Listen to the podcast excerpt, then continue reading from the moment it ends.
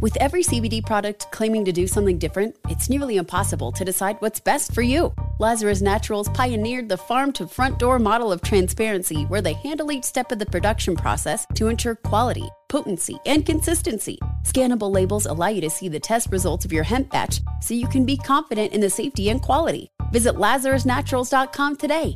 Lazarus Naturals, committed to improving your life as well as the world around you. Not available in Idaho, Iowa, or South Dakota. Rain or shine, every day is a great day for fishing, right?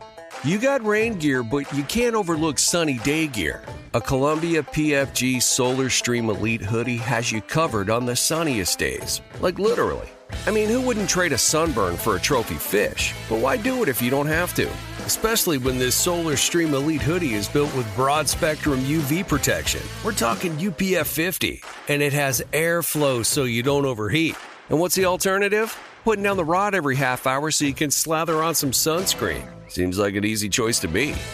Columbia PFG has you covered with their castback TC shoe. Its OmniMax cushioning and traction system helps if you're on your feet a lot, say, fighting a fish. Not to mention keeping you sure footed on a wet rocking boat.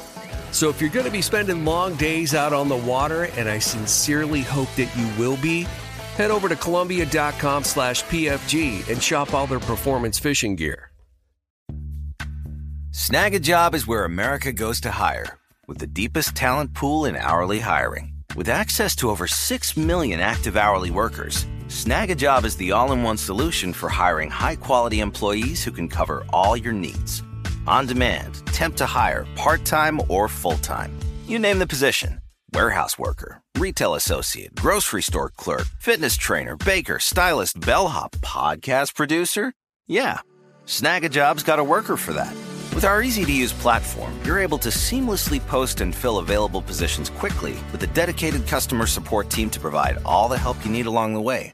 Kind of nice knowing you have a talent pool like that in your own backyard, right? Snagajob is the partner you need to keep your business running smoothly. So visit snagajob.com or text snag to 242424 to talk to an expert. Snagajob.com, where America goes to hire. Like many of us, you might think identity theft will never happen to you. But consider this there's a new identity theft victim every three seconds in the U.S. That's over 15 million people by the end of this year, equal to the populations of New York, Los Angeles, and Chicago combined. Even worse, identity theft victims often don't even know they're victims. That's why Lifelock Identity Theft Protection alerts you to identity threats, even the ones that don't show up on a credit report, like data breaches, fraudulent bank transactions, loan and credit card applications, and crimes committed in your name. If your identity is stolen, your own dedicated Lifelock US based restoration specialist will work to fix it.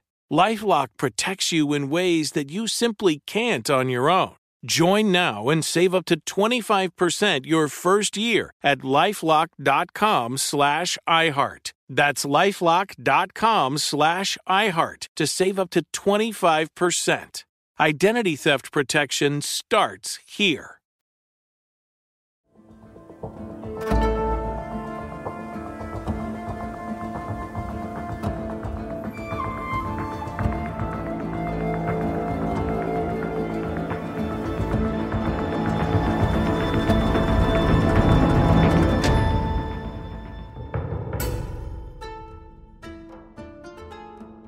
Hi, hello there, and welcome to Let's Talk About Myths, baby.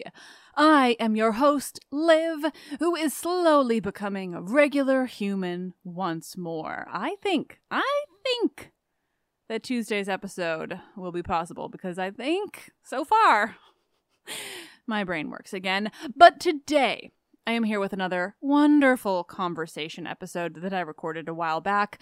You can tell because I mentioned Seneca's Medea, so that's how long ago we recorded this, but I am so excited to finally be sharing it with you.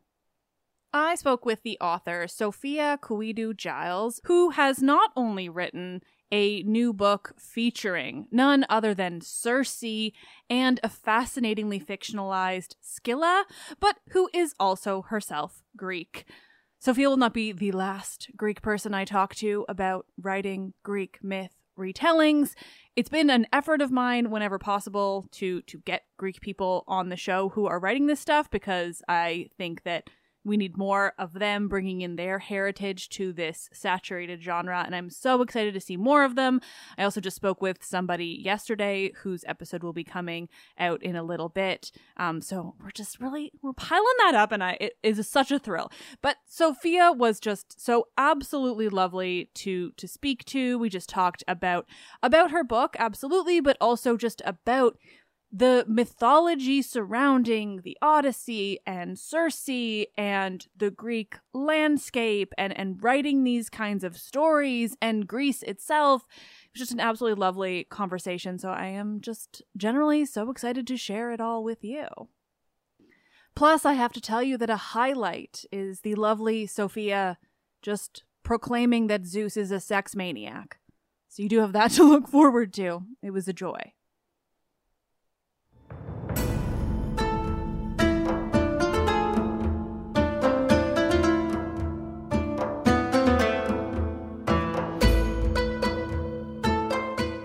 Conversations, giving Circe the agency she deserves. An unexpected ally with Sophia Kouidou Giles.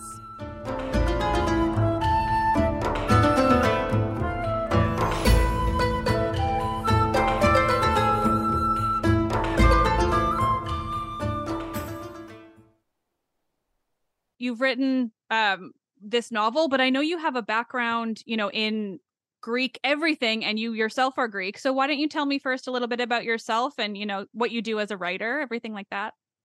Yeah, well, you know, I had a career in social services, but once I retired, that was the opportunity to fall back into what I used to love to do. Uh, and we are talking back grade school and high school and those years, you know.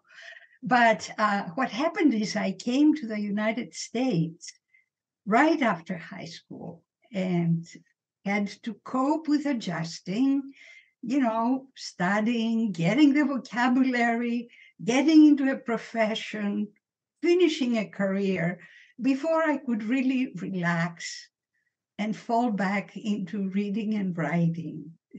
that is the story of an immigrant, really, uh, yeah. that falls in love back to my own heritage. that that was the unique thing and the pleasure I get out of writing and dealing with myths. Yeah, that's so wonderful. I mean, it's it's an interesting thing in my position because I don't you know, myth like you said, mythology is a huge genre right now and there are so many retellings coming out all the time but it's very rare that those retellings are actually written by someone with Greek heritage, you know, let alone an immigrant from Greece. And so it's so exciting to have that. There's a, a, few more now, though. You're the first of what I think will be a few Greek authors on my show talking about their retellings, which is very exciting. Um, Excellent. Yeah. So, so you just kind of fell back into mythology. So, you know, your book, An Unexpected Ally, it's about Circe, right? And Scylla. Um, but I would yes. love to hear like what what did you read that then made you go, oh, I want to write this novel about these two? Well, you know, I was reading Homer, and it was Homer that, you know, introduces the idea of Skylla. We say mm. Scylla in Greek, not Scylla. Oh, I I say Scylla. No, yeah. Oh, I Good. know where the I mean I'm not great at Greek I will say but I definitely know there's no silent K or C in there. You've got it. Yes. yes. So, when I was reading that I thought I could do a story that starts at the end of this relationship with Odysseus.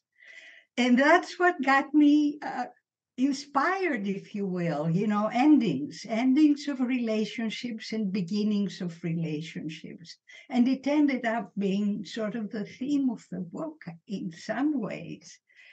So then I thought, well, what was it about this relationship that ended? Because she's a powerful witch, sorceress. She could have kept him there. You know, if she wanted to, a little more potion, some other magic, and so forth. And I thought, you know, in our lives as adults, we experience endings of all sorts. And that is a theme that I can elaborate by starting my story there. So that was the beginning.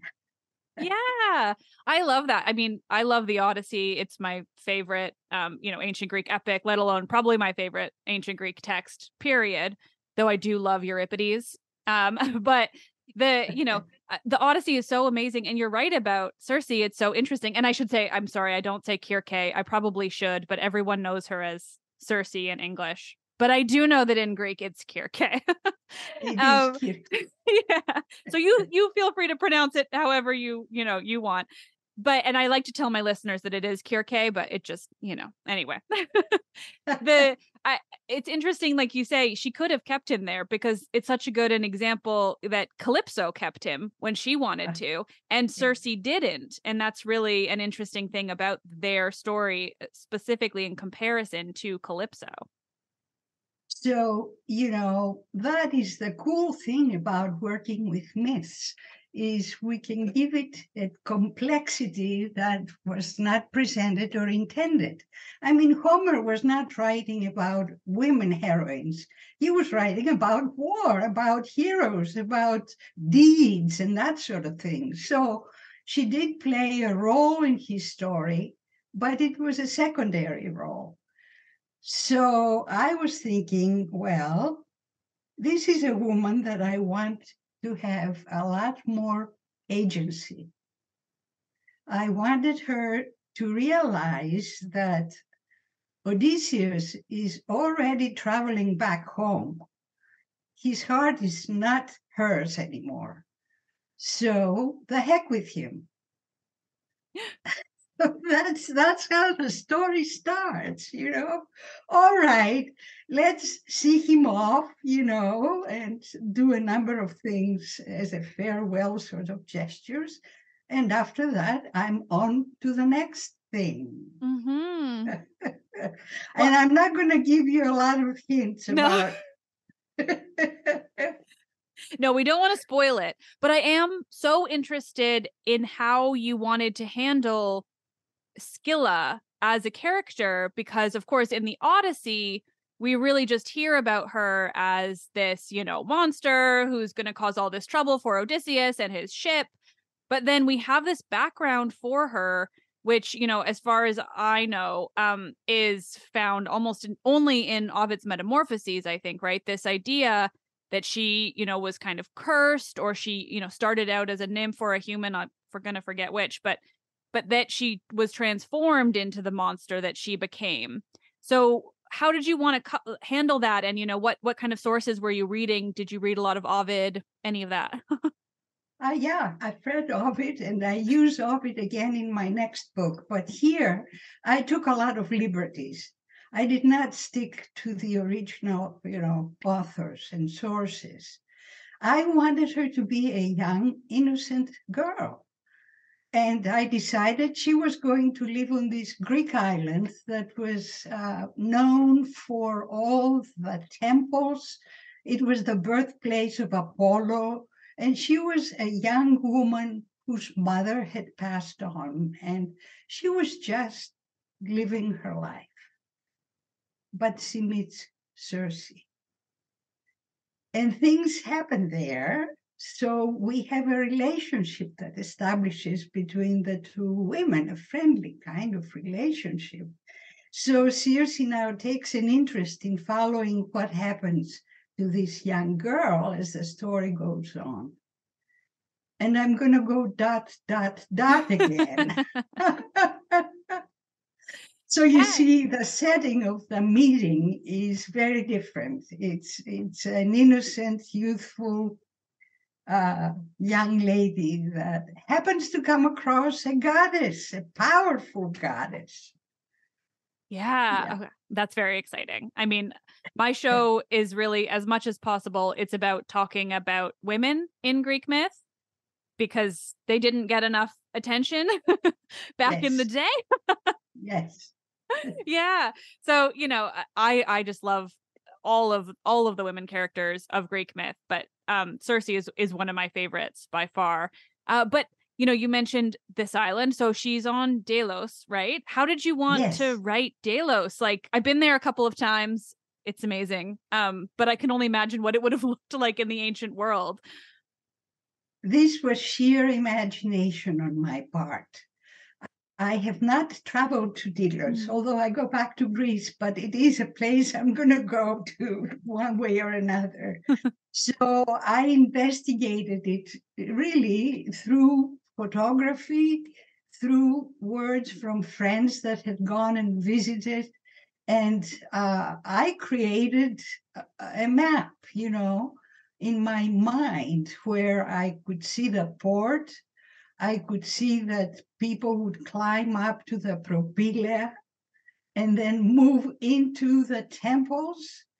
I could see the temple of Apollo. You know, I could see the priests. I could see the uh, lineup of merchants that were selling goods for the temples, for the sacrifices. So that that was just part of the pleasure of putting things together, you know, and navigating my people, my protagonist, and all the rest of them up and down the island. Yeah. Yeah. I that's wonderful. I mean, Delos is an amazing island, but yeah, imagining it in the ancient world, there's just so much there because it was so sacred. So it's really interesting that you wanted to use an island that is so devoted to the gods, but have it be just like a place that a young woman is growing up. Like, did you want to kind of use that as a re like I don't even know what I want to ask, but you know, w- how did you want her life to to be involved with all of the, you know, the divine nature of Delos, the way that it's so much more connected to the gods than any other island? Yeah, it was a girl that lived in a village. She was not in the capital, so to speak. But the lineage is what leads us to the temples. She had a relative, she had uh, that kind of a connection. Mm-hmm. And at the end of the story, you will see that she has a future in the temples. So, what a better island than, you know, Delos. Yeah. Yeah. Oh, it's that's wonderful. It's I I go to Greece probably too often for my finances, but it's just the most amazing place and and Delos is Mhm. certainly high up there. Yeah. Yeah, Oh, yeah. I personally was born in Thessaloniki. I don't know if you've been up there. I haven't yet, unfortunately. It's on my list. Yes, yeah, you should. Yeah, there's a lot of atmosphere, more, you know, the Roman and the Byzantine uh, evidence in that city, but definitely a sense of history. Uh, Mhm. the location is prime. So I'm proud to be from Salonika, but I love traveling to the islands when I can. Yes, I mean that's the problem. That's why I haven't gone up north very much because every time I go, I just want to go back to the islands. Naxos is is my favorite. It's just so beautiful. Uh,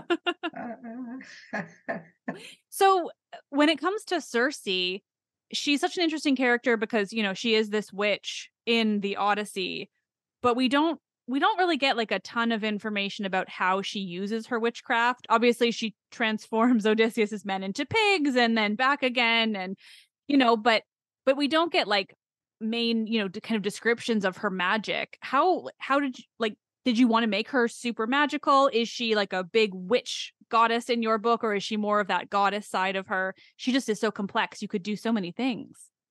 yeah, no, I gave her a lot of powers in this. Good. Uh, there was even shape shifting, you know. Uh, uh, so there is a little bit of the magic and the exaggerated power. But I think I try to keep her very human in spirit in the way she connects and cares and investigates things.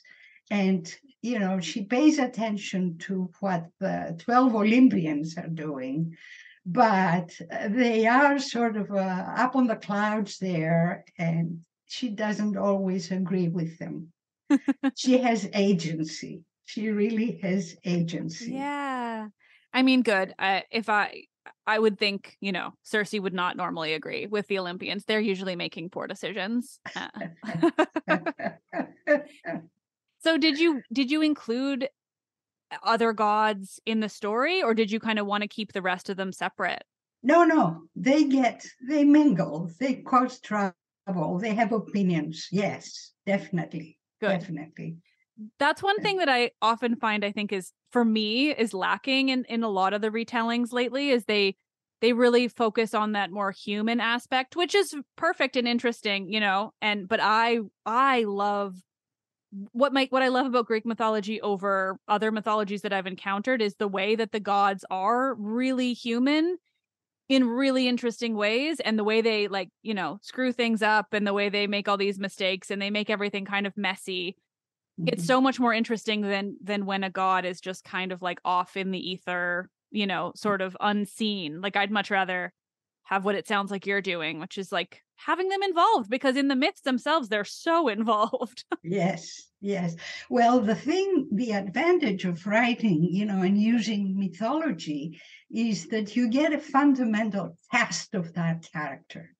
You know zeus is known for his thunderbolts right uh, what Aphrodite for her erotic uh, what prowess, you know, Ares for being out for war and trouble, you know. So you have a beginning place. But after that, you can go to town and create all sorts of things, you know.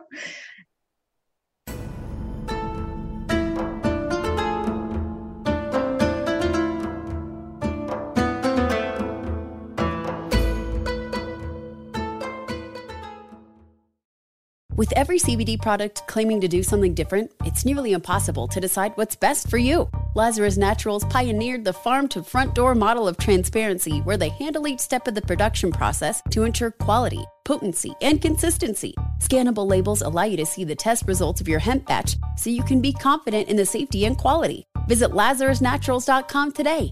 Lazarus Naturals, committed to improving your life as well as the world around you. Not available in Idaho, Iowa, or South Dakota. Rain or shine, every day is a great day for fishing, right? You got rain gear, but you can't overlook sunny day gear. A Columbia PFG Solar Stream Elite hoodie has you covered on the sunniest days. Like literally.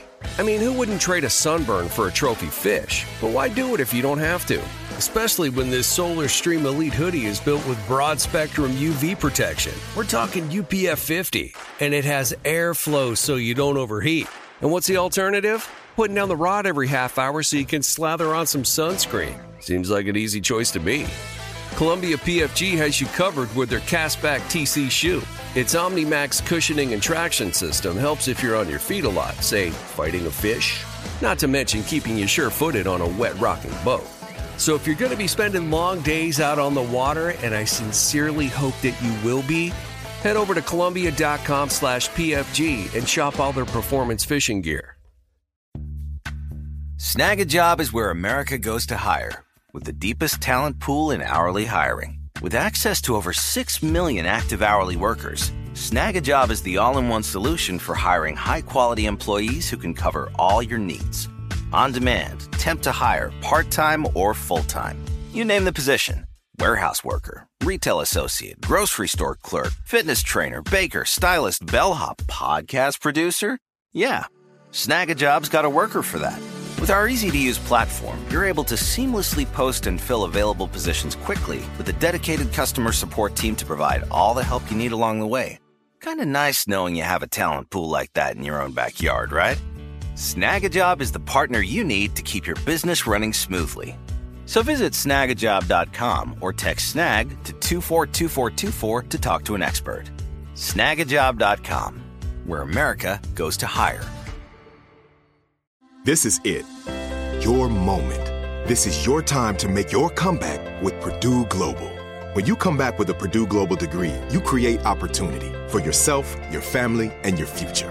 It's a degree you can be proud of, a degree that employers will trust and respect. Purdue Global offers working adults like you over 175 flexible degree programs to meet your specific career goals. These include associate, bachelor's, master's, and doctoral degrees and certificates. Purdue Global degree programs range from nursing to business to communication and more. Whatever your interest, we have the degree that will move you forward. You have the knowledge, you have the experience. Now it's time to get credit for the work you've done and earn the recognition you deserve with Purdue Global, Purdue's online university for working adults. You know you're worth it. We do too. So don't wait another second to get the degree that will take your career to the next level. Start your comeback today at purdueglobal.edu.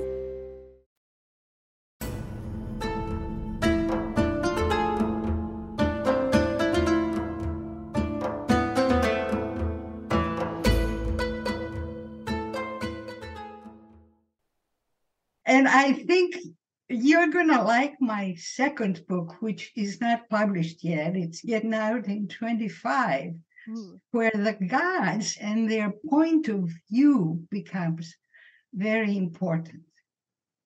That's very Anyway. exciting. Yeah. Can you Yeah. say what that is? What the book is about? Do you have do you have specific characters you're talking about? Yes, yes, I have a prime character there too, and that happens to be Circe's mother.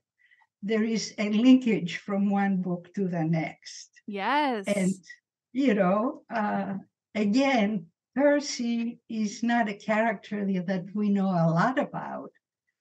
That was permission for me to create a mother daughter thing. Yeah.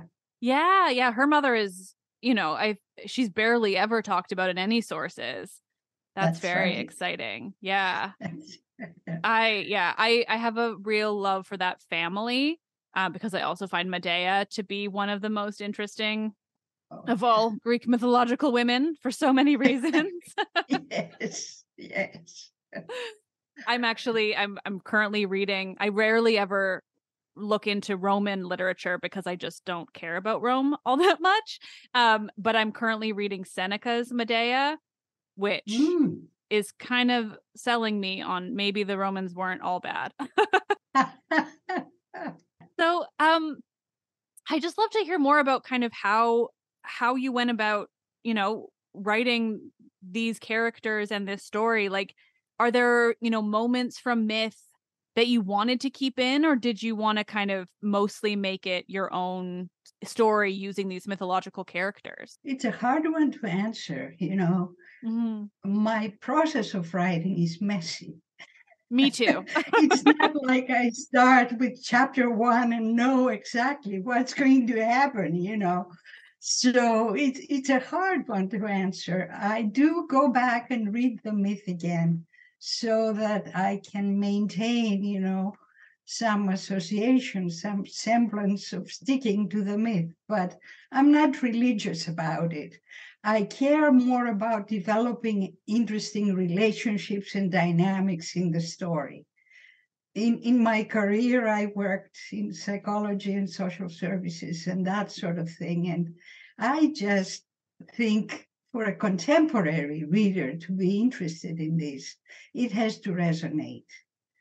So uh, that's my permission to go wild.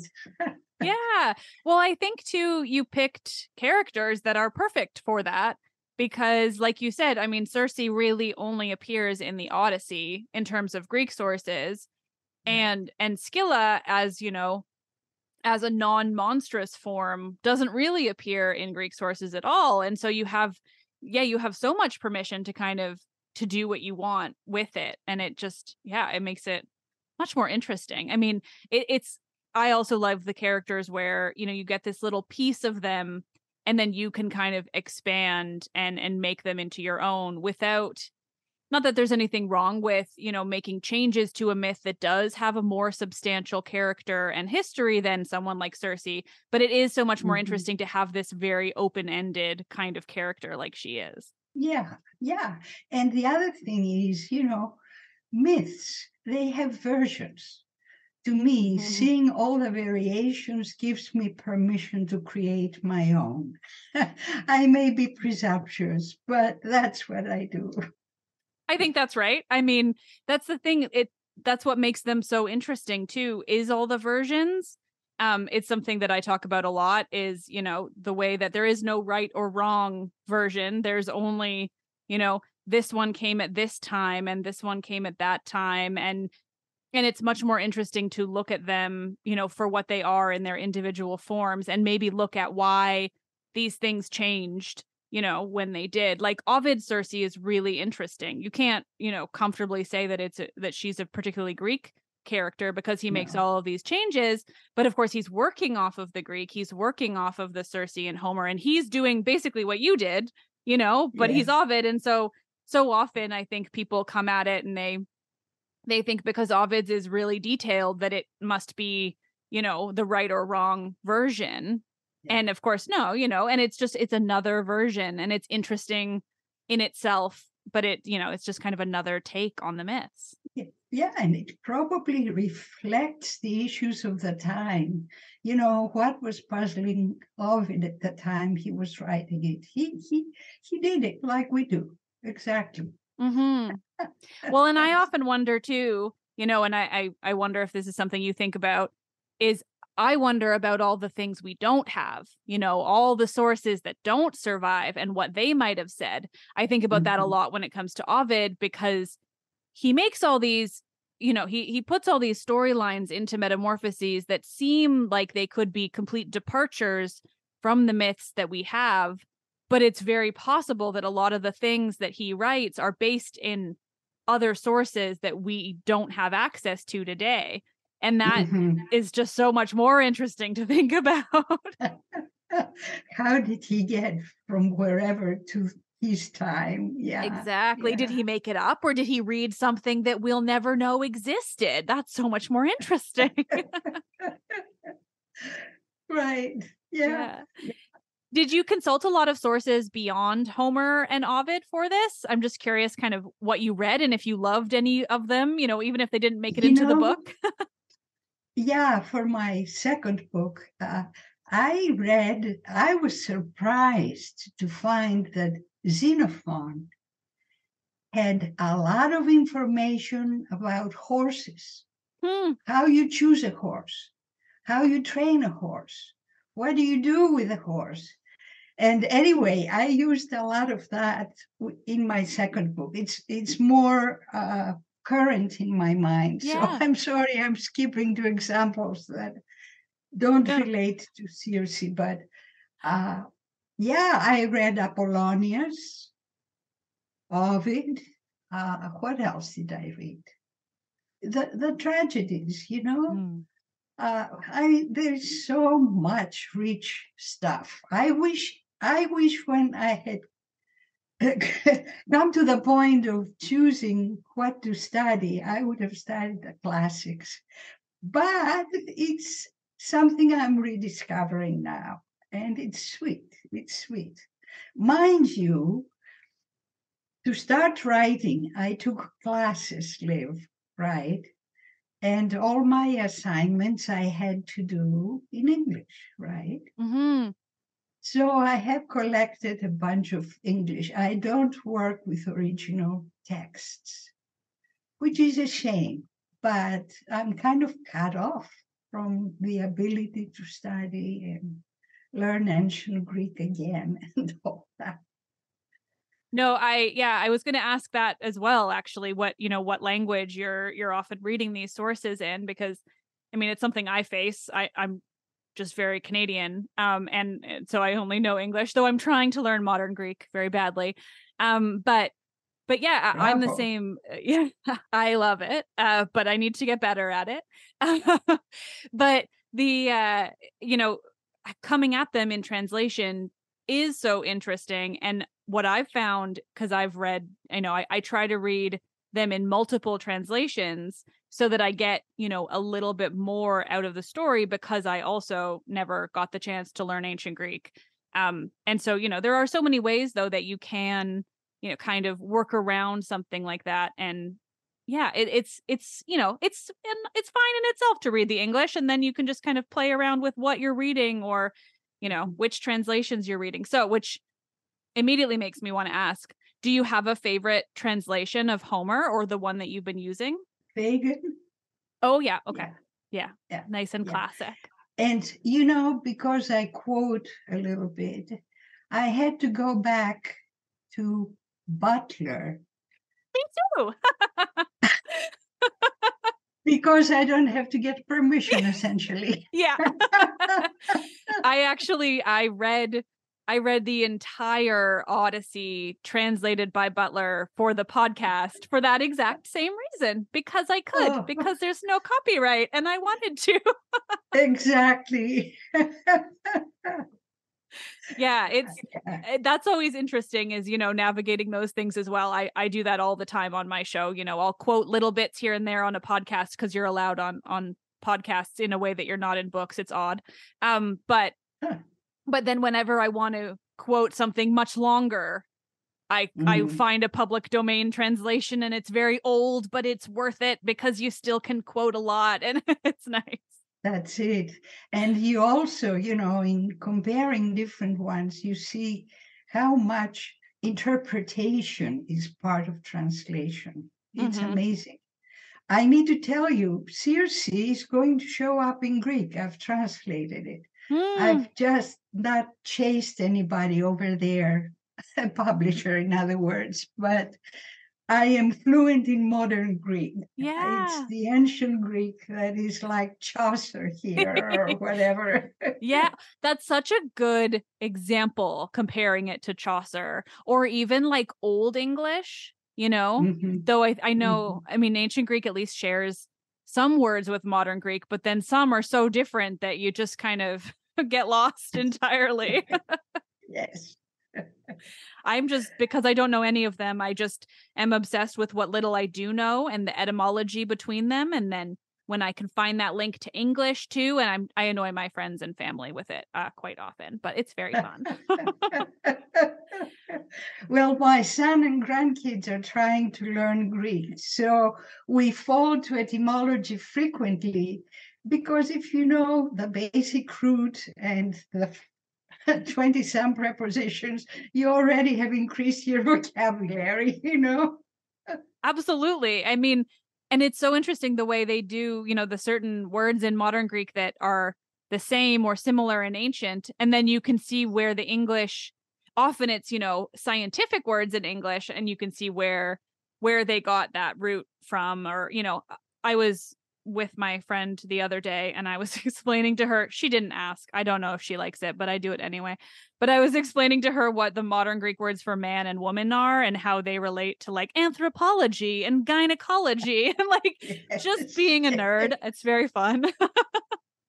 Yes, yeah. Sometimes I do that to the doctors, you know. they think they know it all. Well, I got something on you yeah, that's great. I mean, I'm also just I, am excited to talk to a Greek person. I really love your, the language so much, and I I don't have enough access to it.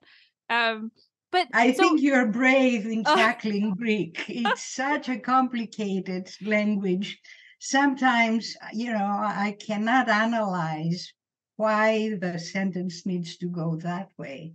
And it's not because of idioms. It's just complex. yeah, it is. I will say that. I'm very good at like individual words and very simple sentences, but as soon as someone speaks back to me, that's when that's when all all my knowledge of Greek leaves my head. It's not very helpful. but I'm hoping to take a ah. lesson when I'm next in Athens. I'm going to really try. I'm going to get in.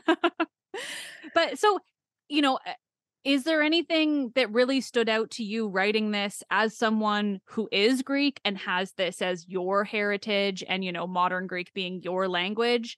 Did anything stand out for you that you really wanted, you know, to to make that into the book or you felt really stood out because of your heritage? You know, not to be grandiose, but what a better place than taking my heritage and offering it to readers here you know it's yeah. it's a privileged place and i have a feeling for all these stories uh, i get into them i mean when when my uh, my son was growing up this may sound strange but we talked about the ancient greek pantheon you know and he was praying to zeus Does that sound odd? No, Maybe a lot it does. a lot but- of people still do that. There's a Oh, there's, there's, a the pagan. Yeah. Yes. yeah. And it was not because of that. It's No. because we read myths, you know, bedtime and uh, made up stories. And same thing with my grandsons. And in fact, they were a big part of my choosing to write about Mm. mythology because they read, we talk, they tell me the latest, you know. And there is a lot of YA people that that uh, do author books for for that uh, for these age groups. So uh, it's all around me. How can I help it? Yeah, well, uh, like I said earlier too, I think it's so great that that we are getting more actual Greek voices, you know, writing these retellings because, you know, it's all well and good how many are written by Americans and British people and I hope there's a Canadian in there now and then, but we're we're kind of quiet up here, but you know, mm. the uh, it's it's very often that these books are not written by people with Greek heritage and I mean, there's a lot to be said about the way that modern Greece has often been separated from ancient Greece in the Yeah. Western world. And Yeah. it's something I like to draw attention to on the show because I think it's incredibly unfair and but it's very common. And so it's an odd history, I'm sure, to have as your culture because unlike most others, I would say, you know, Greek is is become this thing that is seen as kind of, you know, the origin of all of quote unquote Western civilization. And it gets kind of taken away from the Greek people whose history it actually is, you know? It's, yeah, Yeah. yeah. No, we do. This is my way of claiming it. Yeah. This is my way of claiming it. It's good. And I'm seeing more and more. I, you know, I heard from you via your publicist and, and I was excited to talk to you. But then very shortly after, I heard of at least another two. One's a novel and then one was a short story. And I'm going to try to maybe put their names um, into the podcast later because I don't remember them right now. But two more Greek people, Greek women who are who are writing retellings. And again, in English, because I think I, I think of course there's a huge place probably in the, in modern Greek as well. But it's nice to have Greek voices amongst the English because I think it's a good reminder to people reading in English that, you know, like Greek people can write about this stuff too and should. Yes, yes, yes. And it's a pleasure in my author group, you know, when when we are sharing uh, pieces that we've written, you know, I get to tell them, oh, helix, helix. Do you know what that means? you know. Little insights, peplars, you know, Yeah. clothing, women, you know, porpy or whatever. Yeah.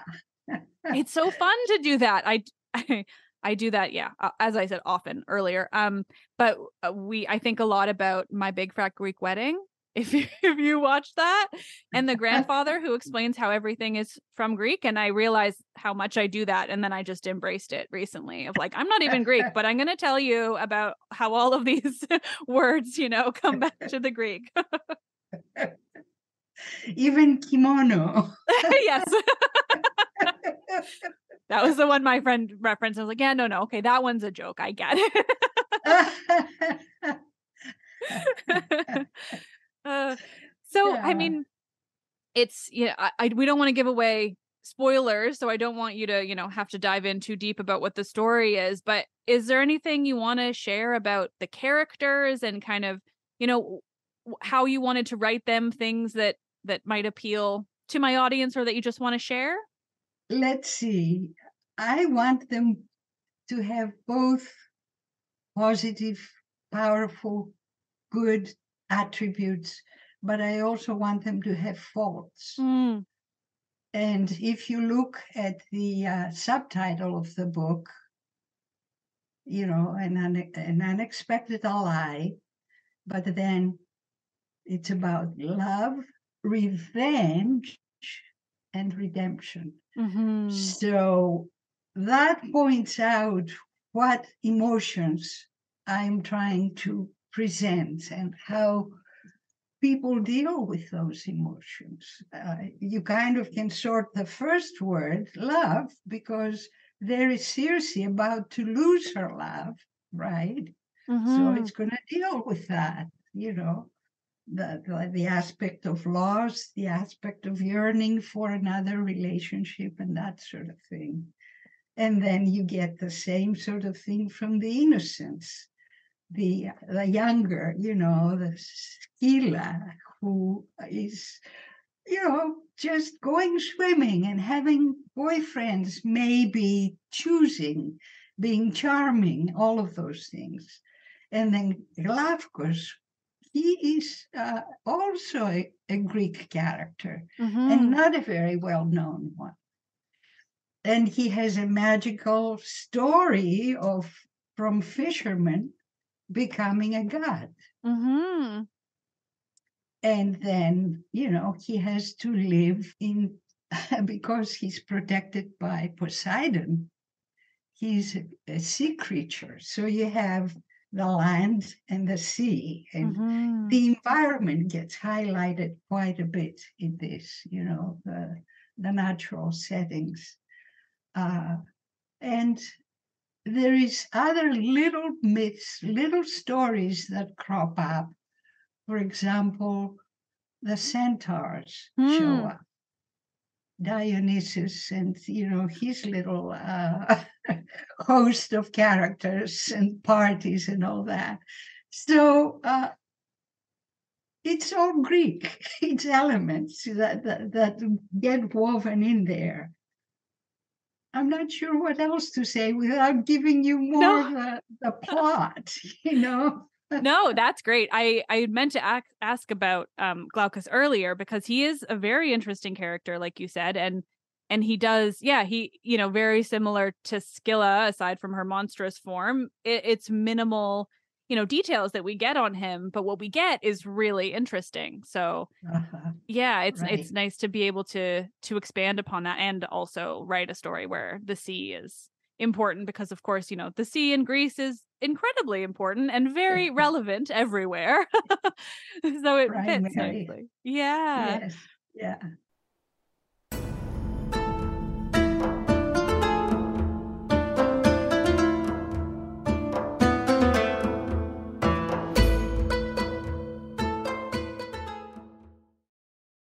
With every CBD product claiming to do something different, it's nearly impossible to decide what's best for you. Lazarus Naturals pioneered the farm to front door model of transparency where they handle each step of the production process to ensure quality, potency, and consistency. Scannable labels allow you to see the test results of your hemp batch so you can be confident in the safety and quality. Visit LazarusNaturals.com today. Lazarus Naturals, committed to improving your life as well as the world around you. Not available in Idaho, Iowa, or South Dakota. Rain or shine, every day is a great day for fishing, right? You got rain gear, but you can't overlook sunny day gear. A Columbia PFG Solar Stream Elite hoodie has you covered on the sunniest days. Like literally. I mean, who wouldn't trade a sunburn for a trophy fish? But why do it if you don't have to? Especially when this Solar Stream Elite hoodie is built with broad spectrum UV protection. We're talking UPF 50, and it has airflow so you don't overheat. And what's the alternative? Putting down the rod every half hour so you can slather on some sunscreen. Seems like an easy choice to me. Columbia PFG has you covered with their Castback TC shoe. Its OmniMax cushioning and traction system helps if you're on your feet a lot, say, fighting a fish. Not to mention keeping you sure footed on a wet rocking boat. So if you're going to be spending long days out on the water, and I sincerely hope that you will be, head over to Columbia.com slash PFG and shop all their performance fishing gear. Snagajob is where America goes to hire, with the deepest talent pool in hourly hiring. With access to over 6 million active hourly workers, Snagajob is the all in one solution for hiring high quality employees who can cover all your needs. On demand, temp to hire, part time or full time. You name the position warehouse worker, retail associate, grocery store clerk, fitness trainer, baker, stylist, bellhop, podcast producer. Yeah, Snagajob's got a worker for that. With our easy to use platform, you're able to seamlessly post and fill available positions quickly with a dedicated customer support team to provide all the help you need along the way. Kind of nice knowing you have a talent pool like that in your own backyard, right? Snagajob is the partner you need to keep your business running smoothly. So visit snagajob.com or text snag to 242424 to talk to an expert. Snagajob.com, where America goes to hire. This is it. Your moment. This is your time to make your comeback with Purdue Global. When you come back with a Purdue Global degree, you create opportunity for yourself, your family, and your future. It's a degree you can be proud of, a degree that employers will trust and respect. Purdue Global offers working adults like you over 175 flexible degree programs to meet your specific career goals. These include associate, bachelor's, master's, and doctoral degrees and certificates. Purdue Global degree programs range from nursing to business to communication and more. Whatever your interest, we have the degree that will move you forward. You have the knowledge, you have the experience. Now it's time to get credit for the work you've done and earn the recognition you deserve with Purdue Global, Purdue's online university for working adults. You know you're worth it. We do too. So don't wait another second to get the degree that will take your career to the next level. Start your comeback today at purdueglobal.edu.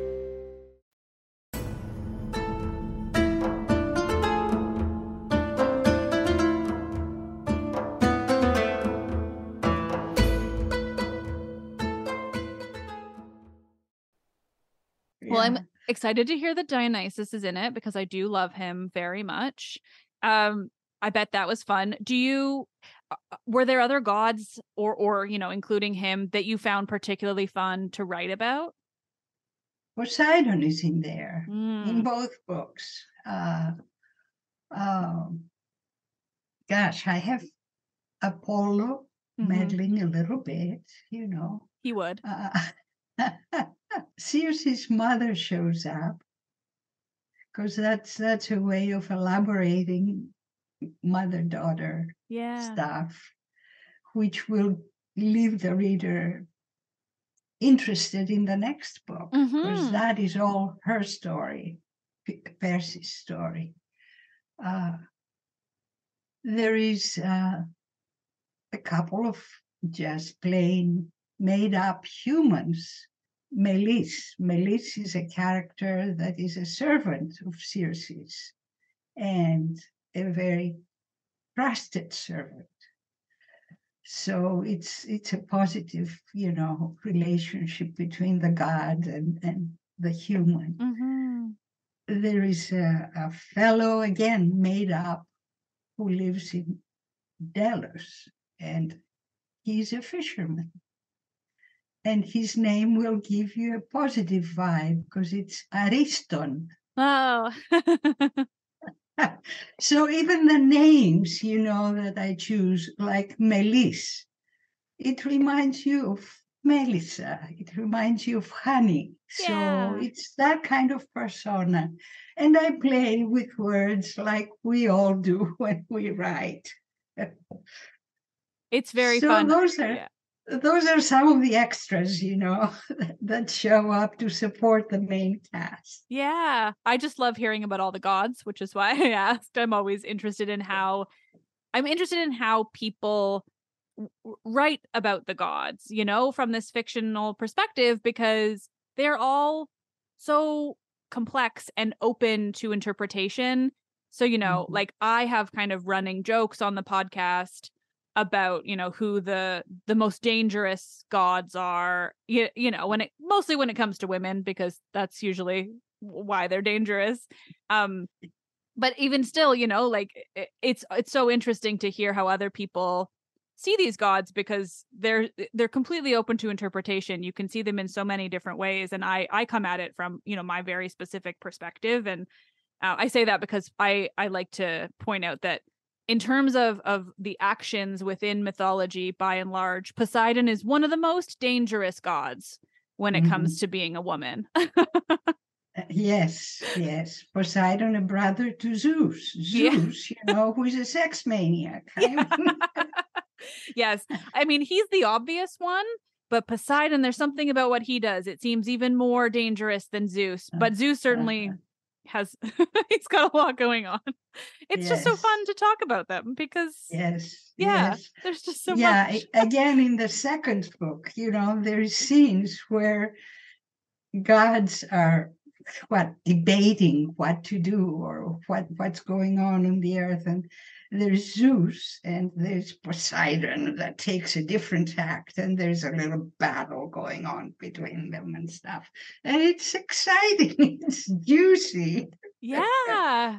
well, since you mentioned the other book again, because I'm so fascinated, um, that must be really interesting because, you know, in order to write about Perseus, you have to write about a Titan, right? Like, so uh, beyond the gods, but also not quite as powerful because of the war. And, you know, did you, I don't even know what a question. I just am interested in in writing about Titans, but like, what did you want to do with that?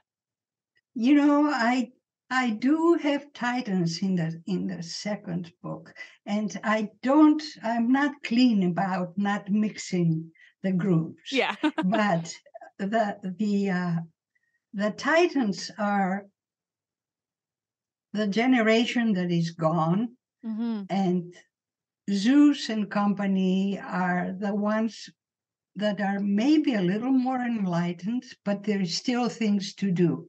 So I kind of classify them by the role I assign to them. Mm-hmm. Uh, so, for example, yeah shows up uh, in the second book. Cybele Mm. shows up. Uh, it's such fun. We we have such a rich playground of gods and goddesses, you know. Oh, exactly. And the Titans are so interesting in the mythology because it is often seemingly arbitrary what makes them Titans versus a typical god. You know, like the Olympians, it's nice and clear what makes them Olympians, but everyone else, it's sort of random because, you know, every source had kind of a different idea in mind and there was mm-hmm. no rules of course there's no one deciding that you know this is how things function in in greek mythology there's just sort of a thousand years of people writing these stories and so Right. yeah you get people that are technically titans but there's nothing about them that seems different from the Yeah. gods yeah. Yeah. it is it is such a playground though like you said you know it there's just there's so much there and and they are so interesting and i'm sure you got to if you're having you know the gods kind of bickering and arguing the iliad is such a great example of that happening it would be fun to take what happens there and you know use that to inspire you for yourself like we have all these different kind of little instances that you can use as inspiration to you know expand or write your own story with yeah yeah, they they have their preferences. They protect Hector, but hate whatever, you know. yeah i mean who doesn't love hector he's great he is, isn't he? Isn't he? He's quite a lovely spirit. Yeah. he is I, I he's definitely i like to say he's the the best of the the men in the greek or in Of the, the Iliad. batch. yeah And Cassandra, she's Mm. fascinating, you know, such insights, and then they ignore her. Yeah. Well, and she's interesting too because there's there's like it, you get this idea about her and she's so famous, you know, for being this Yes. prophet for all these reasons, but in terms of like actual sources, no one really like dives into her story. No one really gives us all the details that that we would want and yet, you know, she remains this like really famous character. Yes. Prime for writers. Yes. Because we can make that. yeah that's why i i my favorite characters for that and i've been writing a book forever we'll see if it ever gets finished but it was about cadmus and harmonia Oh, they are great examples of that where we have this tiny little bit of their story and it's very Uh-huh. important but there are basically no details about it that Mm. survive oh, I hope you get it Oh, thank you. Get it out. One How long have you been at it? technically since 2009 uh no 2008 so it's I been a little while 15 years i guess. Oh god that's been a long time.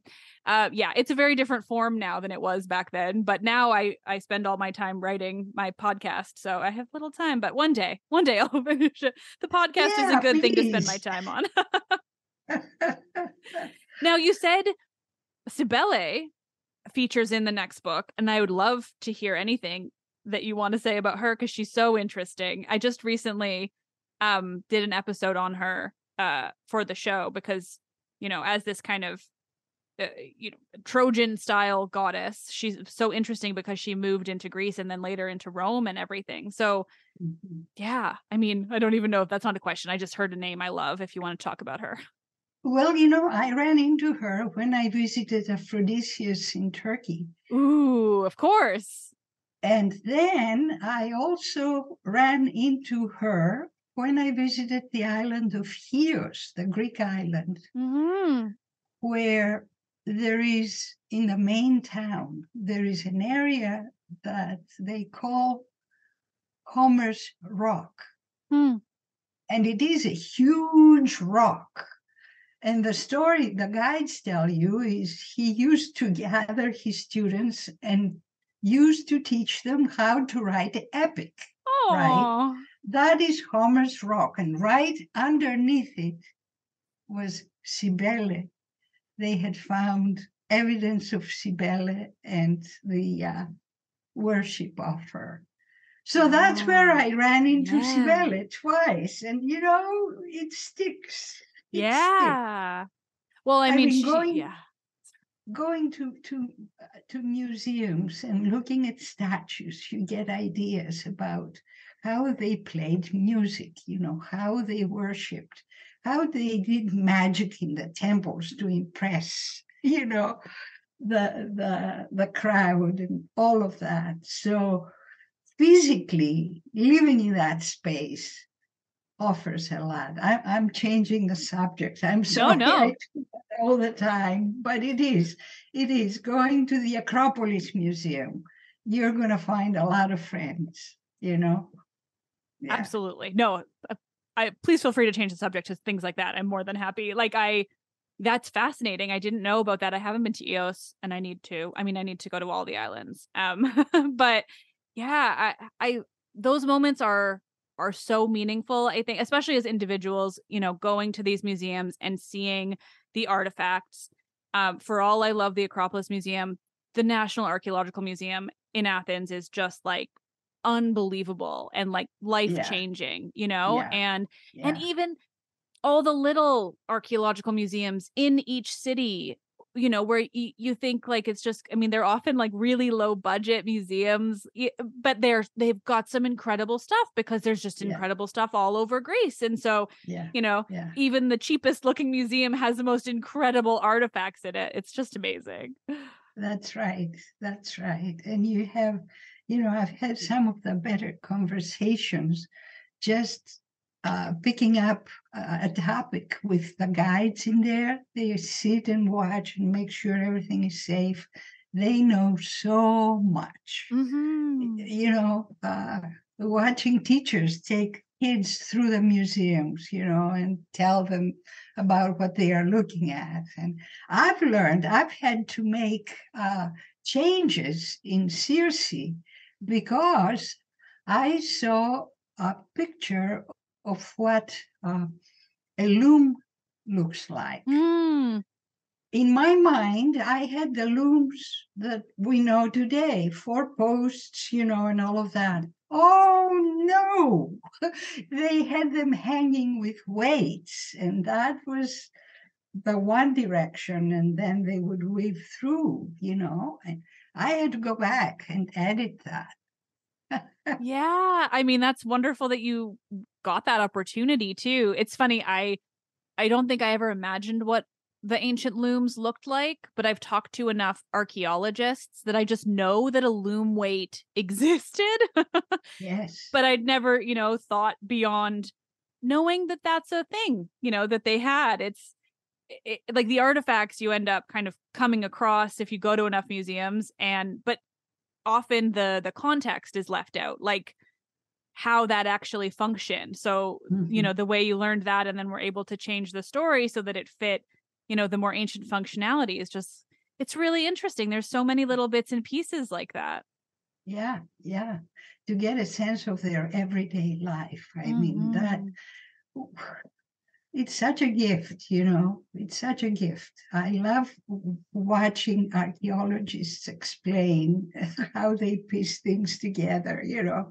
Tell me what they eat, you know. I have to write about a symposium. What will they serve, you know? I mean, that's the best part about what my job with this podcast has become because now over the last few years I just talk to archaeologists and authors about their work like all the time and the things that I've learned from having, you know, some archaeologists come on to talk about the most random little details of the ancient world that they know about and it's just it's all yeah. it's all fascinating. Yeah it's really uh, cool. yeah. yeah. Well i mean this this is so much fun. Um i just want to you know i want to make sure that we've we've talked enough about about your characters Circe and Skylla and glaucus too so fascinating um and then the book itself but you know i don't want to put you on the spot but is there anything else any other topic that you wanted to talk about? From anything like if you want to start talking about museums again too i'm fine with that i just thought i'd let's see what do i want to talk about? I want to talk about this being a book with a message about the possibilities of connection and how we can interpret and misinterpret intentions uh, so i just i just think it has value to think about these models, you know, because that's what these characters are these models of how they approach life, how they falter, misinterpret, mm-hmm. and how they wake up. Oh, now I got it. it's about that kind of play. And it's definitely a feminist book. Good. Yeah. Yeah. That's a large part about why I wanted to have you on the show because that was in the email. so, why don't you tell me a little bit more about that? Like, you know, what about it did you want to be feminist like wh- where were you coming from in wanting to to have these kind of feminist elements in the book well we spoke about homer and how he you know talks about women in a kind of uh, okay, they are useful because Odysseus is traveling, you know. Uh, they are not filled out, they are not heroic, they are not big. Poor Hera, you know, she's always jealous and munching at Zeus, you know. That's not what women are. So that was a good motivation for picking a glorious creature and having her do good in the world. She's thought to be evil. Not in my book. Not in my book. She's complex, but she is a do gooder in the end. So that's how I come about it. Uh, you know, I'm not a feminist in the sense that guys are wrong, although they can be a little bit, or maybe more than a little bit in this book. no, I think, I mean, that's the perfect way to come at it, though. You know, I think a lot of the time, these days, especially, books are are sometimes marketed as though they're feminist just because they have a woman as the main character but i think you know there there's more to it than that and it includes giving these women agency and and looking at their stories beyond what existed in these you know these versions like you're saying like homer where mm-hmm. the men wrote one thing and you know i think i think when it comes to studying and specifically not studying i suppose but but reading about greek myths as like any old person you know walking into a bookstore and picking up a book more often than not you're to get one either you know ancient source or otherwise when it's written by a man and and really often these things are really biased even when it comes to the ancient sources you know like and and the ancient sources were biased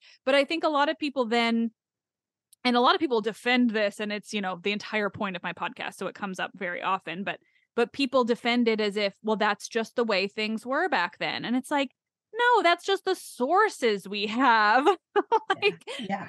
yeah. you know it, it's yeah and I, so i think it's so important to have Circe and and take back this kind of character and give her a actual character and an actual personality and yeah and then you have you know uh sources that talk about aspasia mm.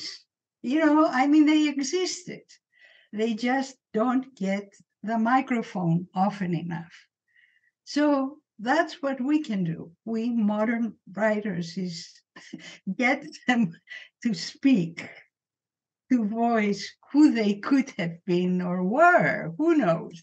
Yeah, no, absolutely. I mean, that's you've basically described why I run this podcast. it's that's me all, all the time. Um, and I think that is so important. And it's also just interesting, you know, like it's yeah. important, but it's also just valid and and and valuable information and and it's yeah it, it's just interesting in itself i actually now that you mentioned aspasia i i have i spoke with uh, with a, a scholar recently who's got a new book coming out on Phryne the uh the courtesan or you know hetaira if you want to call her that uh who famously was supposed to have you know gotten naked in front of the athenian courts in order to you know get herself off of a, a charge. And you know she probably didn't actually get naked in front of the court but she did do some incredible things and and we have a lot of really fascinating sources about her. But yeah. often you know it, people she's either not talked about or she's only talked about because there's a story where she got naked and it's it's such a good example of the way women are even when we have sources about women they're often still kind of you know made to be less important than the men or you know mm-hmm. yeah i mm-hmm. mean the way that pericles is is so famous and Aspasia, I think, is now becoming a bit more famous, but it's a long time for her to go yeah. to reach Pericles level. yes, yes, exactly, exactly. Always secondary roles in support of guys. Yeah, yeah. Enough. Yeah, yeah exactly. yeah, it's our turn. You've had it long enough. well, I love that. That's, I mean, that's wonderful. And Circe is yeah, she's she's so complex. I think she like she comes across as evil in parts of the Odyssey, but then really not in others too, you know. Yeah. She is really sympathetic and really interesting and and I I find that to be I find her to be one of the most interesting characters from Greek myth because she is a bit more complex than a lot of the women yeah. are presented. Yeah, she was generous with uh, Odysseus. She helped him, you know, talked about Tiresias and that you have to go get more advice before you try to go back home. She didn't have to do that. So that that was an element of grace. Oh yeah, and I mean she warned him the only reason that Odysseus got anywhere is because of all the warnings she gave, right? Yeah. The warnings about Scylla and Charybdis and uh-huh. and and the did, he, did she warn him about the winds too? Like I feel like she gave him so many warnings and he screwed up most of them but she tried really hard to help yes. him. yes, yes. yeah, I just it's it's wonderful. Well, I'm utterly thrilled that there is this novel coming out. Um, an unexpected ally. So thank you so much for talking to me about it. It's been so much fun, oh. and I love hearing all of this. Liv, it is amazing. It's like just rattling off and connecting with another fanatic mythology person. I have enjoyed it thoroughly. Oh, I'm so glad. It's really like I do this every few days because I have so many guests on, and it's always this much fun because we're all big. We just love it, and it's so interesting, and it's just my favorite thing. So, thank you. Well, thank you. I really appreciate the time you've given me. Oh, you're so welcome. I'm so thankful.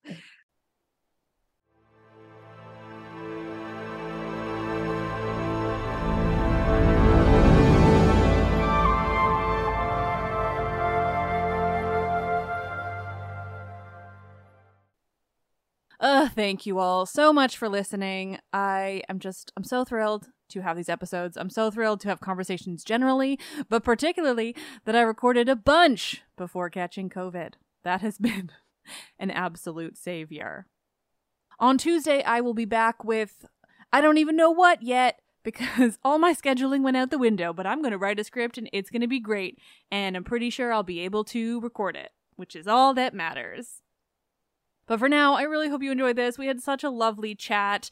Um, I do, I love having authors on about their to talk about their books. I am trying to make sure that I that I really intersperse those with with also just scholars talking about all the different topics from the ancient world that that fascinate all of us so much. I've had a lot of authors recently because this is the season when all the books come out.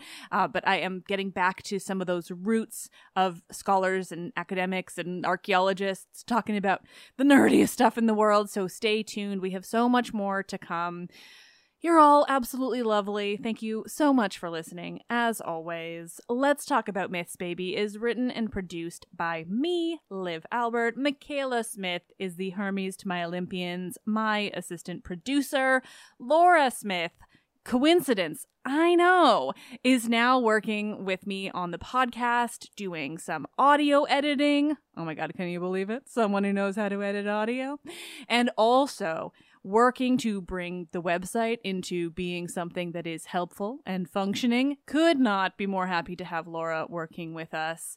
Uh, the podcast is hosted and monetized by iHeartMedia. Listen on Spotify or wherever you get your podcasts. For the first time ever, I am doing these credits from memory and it's going really well. Help me continue bringing you the world of Greek mythology and the ancient Mediterranean by becoming a patron.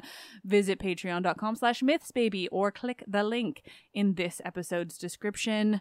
And patrons, if you are listening to this, you will have the bonus episode soon.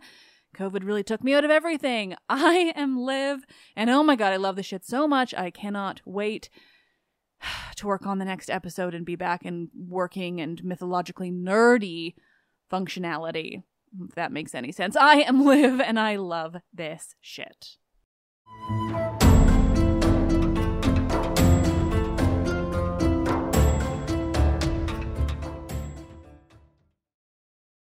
With every CBD product claiming to do something different, it's nearly impossible to decide what's best for you. Lazarus Naturals pioneered the farm to front door model of transparency where they handle each step of the production process to ensure quality, potency, and consistency. Scannable labels allow you to see the test results of your hemp batch so you can be confident in the safety and quality. Visit LazarusNaturals.com today. Lazarus Naturals, committed to improving your life as well as the world around you. Not available in Idaho, Iowa, or South Dakota. Rain or shine, every day is a great day for fishing, right? You got rain gear, but you can't overlook sunny day gear. A Columbia PFG Solar Stream Elite hoodie has you covered on the sunniest days. Like literally. I mean, who wouldn't trade a sunburn for a trophy fish? But why do it if you don't have to? Especially when this Solar Stream Elite hoodie is built with broad spectrum UV protection. We're talking UPF 50, and it has airflow so you don't overheat.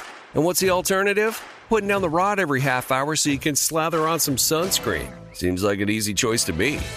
Columbia PFG has you covered with their Castback TC shoe. Its OmniMax cushioning and traction system helps if you're on your feet a lot, say, fighting a fish. Not to mention keeping you sure footed on a wet rocking boat. So if you're going to be spending long days out on the water, and I sincerely hope that you will be, head over to Columbia.com slash PFG and shop all their performance fishing gear.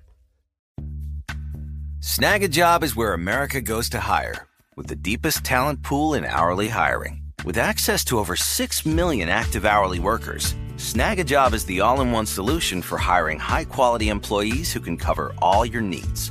On demand, temp to hire, part time or full time. You name the position warehouse worker, retail associate, grocery store clerk, fitness trainer, baker, stylist, bellhop, podcast producer. Yeah, Snagajob's got a worker for that. With our easy to use platform, you're able to seamlessly post and fill available positions quickly with a dedicated customer support team to provide all the help you need along the way. Kinda nice knowing you have a talent pool like that in your own backyard, right? Snagajob is the partner you need to keep your business running smoothly. So visit snagajob.com or text snag to 242424 to talk to an expert. Snagajob.com, where America goes to hire. This is it. Your moment. This is your time to make your comeback with Purdue Global. When you come back with a Purdue Global degree, you create opportunity for yourself, your family, and your future. It's a degree you can be proud of, a degree that employers will trust and respect. Purdue Global offers working adults like you over 175 flexible degree programs to meet your specific career goals. These include associate, bachelor's, master's, and doctoral degrees and certificates. Purdue Global degree programs range from nursing to business to communication and more. Whatever your interest, we have the degree that will move you forward. You have the knowledge, you have the experience. Now it's time to get credit for the work you've done and earn the recognition you deserve with Purdue Global, Purdue's online university for working adults. You know you're worth it. We do too. So don't wait another second to get the degree that will take your career to the next level. Start your comeback today at purdueglobal.edu.